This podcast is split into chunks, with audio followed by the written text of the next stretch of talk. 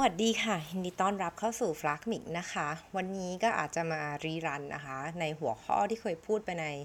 พอดแคสต์ของ SOS ก่อนหน้านี้หลายปีนะคะ ในเรื่องของการตอบคำถามนะคะ ของน้องๆ และผู้ที่สนใจนะคะ ในเรื่องของความยั่งยืนค่ะ หรือตอนนี้เรารู้จักกันว่า ESG ใช่ไหมคะโดยคำถามที่เป็นคำถามที่ถามกันมาตลอดเลยก็คือว่า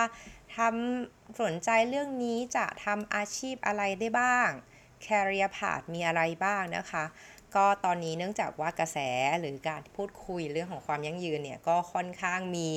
อย่างหนาหูนะคะ จนตอนที่จากกลุ่มที่เป็นกลุ่มเล็ก ๆ กลุ่มที่เป็น niche market ในตอนนี้ก็เรียกได้ว่าเป็นกลุ่มที่ไม่ใช่เป็น niche market แล้วนะคะ แต่เป็นงานที่มีคนพูดถึงนะคะ แล้วก็สนใจอยากจะเข้ามา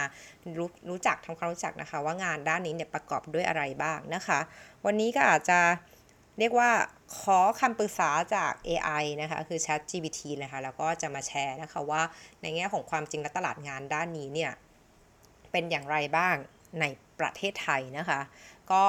ย้ำอีกครั้งนะคะว่าในเรื่องของการทำเรื่องความยั่งยืนเนี่ยไม่ใช่เรื่องใหม่เลยนะคะ โดยเฉพาะในประเทศอย่างยุโรปนะคะเยอรมนีอย่างเมื่อเช้าเนี้ยพายก็ฟังพอดแคสต์นะคะที่คนที่มาแชร์ริงเนี่ยก็เป็นทางฝั่งสหรัฐอเมริกานะคะ ที่ก็บอกว่า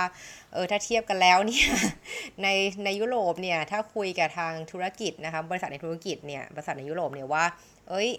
การทำความยั่งยืนเนี่ยทำไปทำไมหรือทำอะไรไปแล้วบ้างเนี่ยทางยุโรปเนี่ยเขาก็ไม่มีการมานั่งบ่นนั่งนั่งเท้าความหรือมานั่งถามกันอีกนะคะว่าทำไปทำไมไม่มีคำถามแล้ว มันเป็นเรื่องที่เอ้ยก็ต้องทำสิก็มันกับเป็นเรื่องของแก่นธุรกิจอยู่แล้ว แล้วควรจะทำธุรกิจโดยไม่ได้ไม่ดูแลสังคมสิ่งแวดล้อมเนี่ยมันเป็นไปไม่ได้นะคะ แต่ของสหรัฐอเมริกาเนี่ยก็ยังเป็นโซนที่ทำไปทำไมอยู่นะยังมีเรื่องก็ต้องถามอยู่นะคะ ดังนั้นเนี่ยในเรื่องของความต้องการแรงงานเนี่ยในแต่ละบริบทแต่ละทวีปนะในทวีปยุโรป ทวีปอเมริกาก็ทวีปเอเชียเนี่ยก็มีความแตกต่างกัน เพียงแต่ว่าในทวีปยุโรปตอนนี้เนี่ย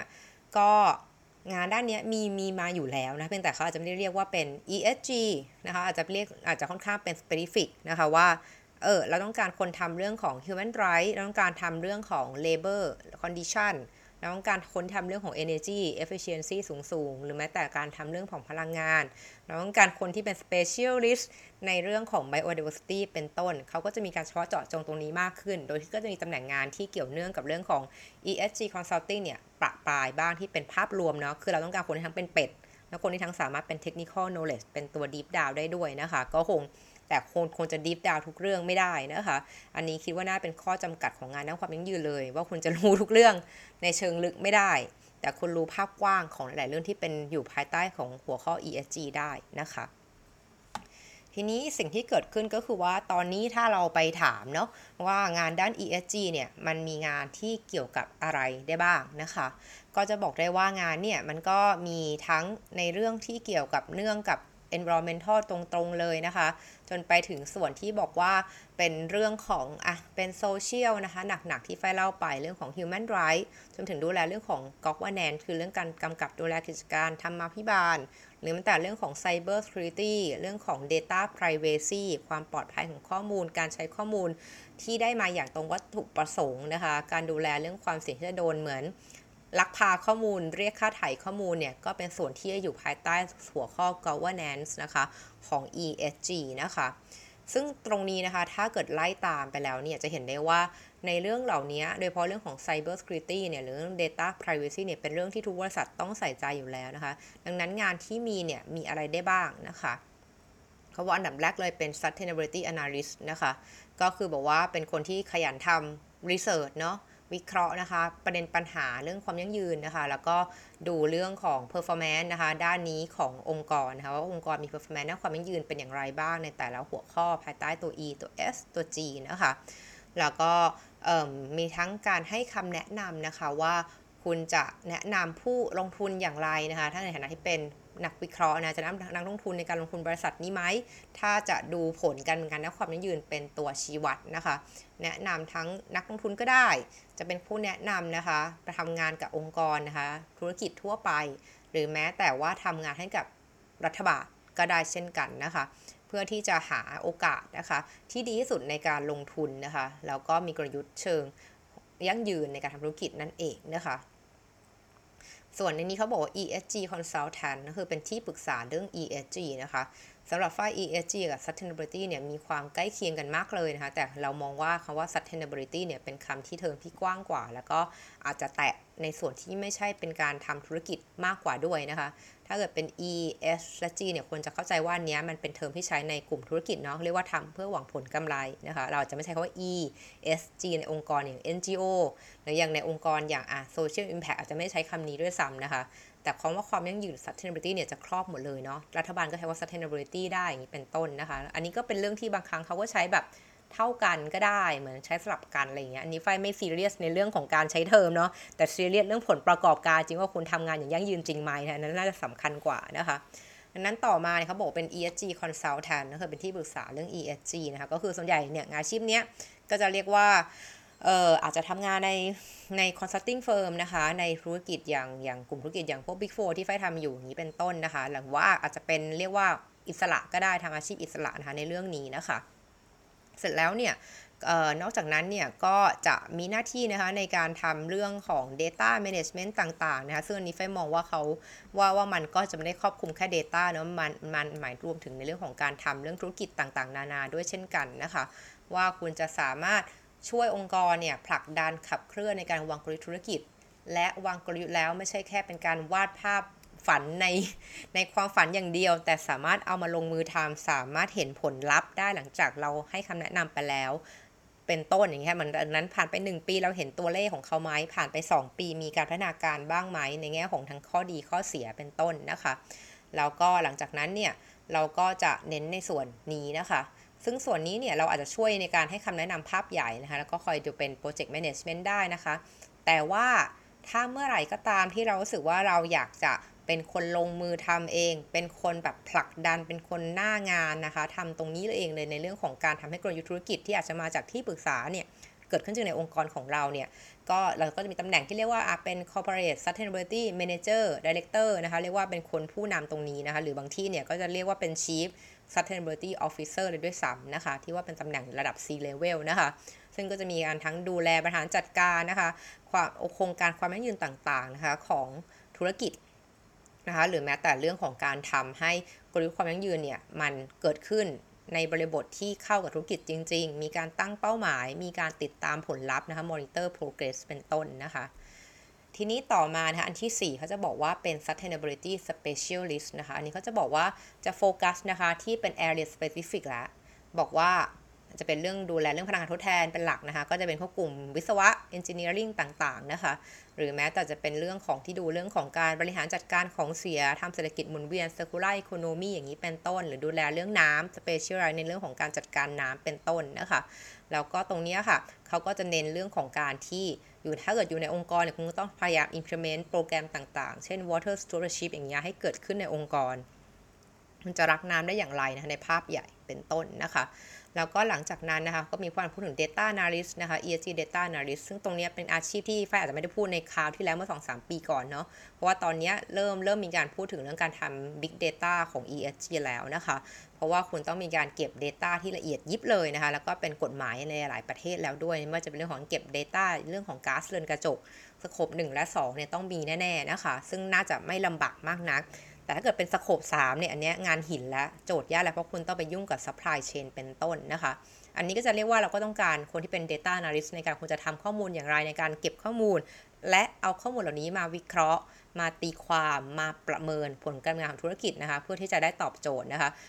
ความคาดหวังของทั้งผู้ลงทุนที่อยากจะรู้ว่า องค์กรนี้น่าลงทุนไหมในเชิงของเรื่องมิติความยั่งยืนนะคะหรือแม้แต่ผู้มีส่วนได้ส่วนเสียหรือ stakeholder เนี่ยที่อยากจะรู้ว่าองค์กรนี้เขาก่อให้เกิดผลกระทบเชิงลบตรงไหนบ้าง และก่อผลกระทบเชิงบวกตรงไหนบ้างเป็นต้นนะคะ ต่อมาเขาบอกว่ามี sustainability educator หรือ trainer นะคะ ก็เรียกว่าเป็นแนวสั่งสอนนะคะ แนวที่ว่าเราก็สอนเรื่อง concept เนาะความยั่งยืนคืออะไรนะคะ แล้วก็จะเน้นว่าอยู่ในองค์กรที่เป็นสถาบันการศึกษาเป็นหลักนะคะ ก็จะเน้นเรื่องของ train หรือว่าจะเป็นส่วนที่เป็น training ในแต่ละองค์กรก็เป็นได้นะคะ ก็จะเรียกเป็น training นะคะ ต่อมานะคะอันเจ็ดเขาบอกว่าเป็น Green Building Consultant นะคะก็คือเป็นที่ปรึกษาที่เน้นเรื่องของการโครงสร้างพื้นฐานคือการก่อสร้างนะคะ ที่เริ่มแต่ว่าการสร้างตึกเนี่ยคุณสร้างมาอย่างเป็น sustainable หรือเปล่า ก็เรียกว่าคุณออกแบบอย่างยั่งยืนไหมนะคะแล้วก็ก่อสร้างอย่างยั่งยืนหรือเปล่านะคะ ซึ่งตรงนี้เนี่ยก็จะเน้นในในแง่ของการทำออกแบบนะคะขั้นตอนออกแบบขั้นตอนการเลือกวัตถุดิบนะจนไปถึงการก่อสร้างที่ตรงตามมาตรฐานเรื่องความยั่งยืน ในแง่ของ green building นะคะไม่ว่าจะเป็น lead ก็ตามนะคะ อันนี้ก็มีอยู่หลายมาตรฐานที่ใช้กันนะคะ หรือต่อมาข้อที่ 8 เขาบอกเป็น environmental policy analyst นะคะ คือเป็นนักวิเคราะห์นโยบายต่างๆด้านสิ่งแวดล้อมนี่เน้นเรื่องสิ่งแวดล้อมนะคะ ส่วนใหญ่ก็จะทำงานให้กับรัฐบาลหรือตัวแทนรัฐบาลนะคะ หรือแม้แต่เป็น NPO นะคะ องค์กรที่ไม่หวังผลกำไรนะะเพื่อจะทำวิจัยแล้วก็พัฒนานโยบายต่างๆนะคะ ที่จะช่วยปกป้องนะคะ เรื่องสิ่งแวดล้อม และเรื่องความยั่งยืนของประเทศนั้นๆนะคะ ซึ่งส่วนที่แพ็กที่เขาเห็นได้ชัดเนี่ยจะเป็นพวกพรบต่างๆพรบอากาศสะอาด ก็เป็นส่วนหนึ่งนะคะในการแก้ปัญหาตรงนั้น หรือแม้แต่เป็นพรบเรื่องโลกร้อนนะครับทีนี้ส่วนต่อมานะคะเขาบอกว่าเป็น sustainable supply chain manager นะคะก็ต้องบอกว่าการทำเรื่องความยั่งยืนเนี่ยความยากที่สุดเลยนะคะไม่ได้อยู่ที่ตัวบริษัทเอง หรือขอบเขตของบริษัท แต่อยู่ที่ supply chain ก็คือห่วงโซ่อุปทานนะคะทั้งต้นน้ำและปลายน้ำเลยที่คุณจะคุมไม่ได้ร้อยเปอร์เซ็นต์ถ้าคุณไม่ได้เป็นเจ้าตลาดทั้งหมดนะคะ ดังนั้นเนี่ยเราก็ต้องการคนที่เข้าใจความซับซ้อนของเรื่องการซื้อการจัดหาของการเรียกว่าขนส่งเข้ามาผลิตผลิตแล้วออกส่งออกไปอย่างไรทำอย่างไรให้ supply chain เนี่ยมันเป็น green มากขึ้น คือเรียกเป็นสีเขียวมากขึ้น ลดมลพิษมากขึ้นเรื่อยๆ แต่ช่วยลดทอนปัญหาเรื่องสังคมด้วยว่าจะเป็นเรื่องของปัญหาเรื่องของแรงงานที่ข้ามชาติ หรือเป็นการใช้แรงงานอย่างไม่เป็นธรรมการใช้แรงงานทาสเป็นต้น อันนี้ก็จะเป็นส่วนของ sustainable supply chain manager ได้เลยนะคะส่วนที่เขาทิศต่อมานะคะก็เป็นเรื่องของ renewable energy project manager นะคะอันนี้ก็จะเป็นเน้นในกลุ่มที่ต้องทำเรื่องของ net zero program ที่ต้องทำเรื่องของการลดโลกร้อนลดก๊าซเรือนกระจกเนี่ยเราก็ต้องการคนที่มีความรู้เรื่องของการใช้พลังงานทดแทนนะคะ ที่เหมาะกับบริบทของประเทศนั้นๆไม่ว่าจะเป็นพลังงานแสงอาทิตย์ พลังงานลมหรือพลังงานน้ำเป็นต้นนะคะ หลังจากนั้นเนี่ยก็จะเป็นเรื่องของกลุ่มที่เล่าไปครั้งที่แล้วนะคะ ในใน episode ของ 413 นะคะ ที่เป็นของ SOS ที่พูดถึงเรื่อง Impact Investment Analyst นะคะ ก็คือว่าจะมีการใส่ใจในเรื่องการลงทุนนะคะที่เน้นการลงทุนอย่างมีผลกระทบนะคะ ต่อสังคมอย่างนี้เป็นต้น เขาก็จะมีการต้องการนักวิเคราะห์นะคะในการวิเคราะห์ว่าเราควรจะไปลงทุนที่ไหนดี ในตรงไหนดี ใน fund ไหนดีที่จะก่อให้เกิดผลกระทบเชิงบวกที่สุดต่อสังคมและสิ่งแวดล้อมนะคะ และในขณะเดียวกันต้องได้เงินด้วยนะคะเพื่อได้ผลตอบแทนจากการลงทุนนั้น คือเรียกว่าต้องมีการผูกผลประโยชน์ด้านสังคมและสิ่งแวดล้อมเข้ากับการตอบแทนทางการเงินนะคะ ข้อ 12 บอกเป็น communication ค่ะ specialist แต่เป็น communication เรื่องความยั่งยืนเนาะก็เน้นนะคะว่าบางองค์กรเนี่ยอาจจะมีปัญหานะคะในเรื่องของ การสื่อสารอย่างไร ให้คนเข้าใจได้ถูกต้องและไม่ก่อให้เกิดเรียกว่า controversial issue หรือเกิดผลผลผลผลตอบรับที่แย่ๆกลับมานะคะ ว่าคุณจะติดต่อสื่อสารกับผู้มีส่วนได้ส่วนเสียอย่างไร ที่อาจจะมีความคาดหวังแตกต่างกัน อันนี้ก็เป็นจุดหนึ่งเหมือนกันที่บางครั้งเนี่ยปัญหาเรื่องความยั่งยืน อาจจะไม่ได้มีที่ตัวบริษัทเอง แต่เป็นเรื่องของการ perception การรับรู้นะคะหรือบางทีไม่รู้นะคะว่าบริษัททำอะไรอยู่ ตรงนี้ก็เป็นเรื่องของการสื่อสารและไม่ใช่เรื่องของ performance อย่างเดียวแล้วนะคะ แล้วก็จะมีบอกว่าต่อไปเป็น 13เนี่ยเป็นเขาบอกว่าเป็น CSR Manager นะคะก็คือว่าส่วนหนึ่งเนี่ย CSR เนี่ย ถ้าไทยเราจะรู้จักว่ามันคือการทำโครงการปลูกป่า โครงการสร้างโรงเรียนเนี่ย ซึ่งมันจะดูเป็นเหมือนเป็นเรื่องของ เป็นเรื่องของ CSR after process หรือไม่ใช่แก่นของธุรกิจนะคะ แต่จริงแล้วในเทอมเพราะว่า CSR เนี่ย ในต่างประเทศหรือแม้แต่ทางเยอรมนีเนี่ย ถือเป็นเทอมที่ปกตินะ ใช้โดยทั่วไปเลยว่าองค์กรเนี่ย ต้องรับผิดชอบต่อสังคมเนาะ ซึ่งก็จะมีตำแหน่ง Manager CSR Manager ขึ้นมาเพื่อจะคอยดูแลนะคะ โปรแกรม CSR ที่ทำเพื่อสังคมที่ถ้าเกิดบ้านเราคือเหมือนทำบุญน่ะทำอย่างไรก็เน้นเรื่องของการ partnership คือการไป partner ทำงานร่วมกับองค์กรอื่นๆ ภาคการศึกษาอื่นๆ เช่นเป็นต้นที่ไม่อยู่ธุรกิจของตัวเอง เพื่อที่ว่าคุณจะได้ช่วยกันทำในสิ่งที่ต่างคนต่างถนัด และก่อให้เกิดผลกระทบเชิงบวกต่อสังคมและสิ่งแวดล้อม อันนี้ก็จะอยู่ในเรื่องของการพยายามที่ทาง CSR เนี่ยต้องอะไรนะคะต้องไปด้วยกันกับคุณเรียกคุณค่าขององค์กร หรือว่าเป้าหมายขององค์กร แล้วก็จะทำในเชิงของเรียกว่าทำบุญก็ได้นะไม่เป็นไรไม่ต้องการหวังผลตอบแทนขนาดนั้น อันนี้จะเป็นส่วนที่ต่างจาก impact investment ที่จะเน้นเรื่องของการมี return on investment ต้องได้รับผลตอบแทนนะ แต่ CSR เนี่ยอาจจะเป็นการทำไปแบบว่าไม่ได้หวังผลขนาดนั้นนะคะแต่ว่าก็ไม่ได้หวังผลที่กลับมาหาองค์กรแล้วกัน อาจจะเป็นหวังผลในเรื่องของอาทำให้สังคมเนี่ยมีงานทำมากขึ้นทำให้สังคมลดปัญหา ความแออัดลดปัญหาความอดอยากหิวโหยเป็นต้นนะคะแล้วก็ข้อ 14 นะคะ ก็คือเขาบอกว่า ESG Compliance Officer นะคะ อันนี้ก็เป็นการเน้นนะคะว่าถ้ามันมีกฎหมายเรื่องของ ESG มากขึ้นเรื่อยๆ เนี่ย เจ้าหน้าที่ตรงนี้ก็จะเป็นคนดูแลว่าองค์กรเนี่ย ไม่ได้ทำละเมิด ไกด์ไลน์ไม่ได้ละเมิด แนวทางไม่ได้ละเมิดแนวปฏิบัติ หรือแม้แต่กฎหมายในแต่ละประเทศนั้นๆ หรือถ้าเกิดคุณทำงานในหลายประเทศก็ต้องดูตรงนี้มากขึ้นถูกไหมคะรวมทั้งในแง่ของเรื่องของการทำตาม reporting standard ใหม่ๆนะคะ ไม่ว่าจะเป็นตัวที่มาจากฝั่งยุโรปเอง หรือจากฝั่งไทยเองที่เป็น one report อย่างนี้เป็นต้น ก็จะมีเจ้าที่ส่วนนี้นะคะ ที่อาจจะเป็นหน้าที่ที่ตั้งขึ้นมาเลย เพื่อจะดูติดตามนะคะ สิ่งที่ออกมาใหม่ๆ ในแต่ละประเทศออกกฎหมายอะไรบ้างเกี่ยวเรื่อง ESG มีการมาตรฐานการเปิดเผยข้อมูลแบบไหนบ้างหรือเปล่านะคะ อันนี้ก็เป็นส่วนเพิ่มเติมนะคะ และสุดท้ายนะคะ เป็นสุดที่เป็นจุดที่ทุกคนคิดว่าถ้าเรียนเรื่องนี้ต้องไปทำงานตรงนี้คือการเป็น NGO หรือว่าเป็นการทำเหมือนภาคประชาสังคมนะก็คือเป็นทำงานในพวกกลุ่มของ WWF นะคะ